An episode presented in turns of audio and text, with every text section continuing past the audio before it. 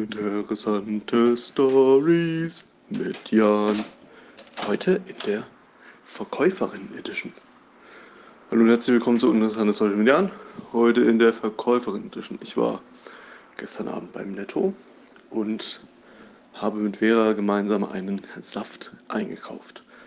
Vor uns an der Kasse hat ein kleines Kind husten müssen.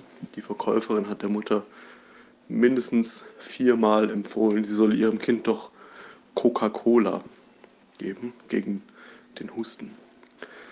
Als ich gegangen bin, hat die Verkäuferin mir dann noch einen Apfel geschenkt.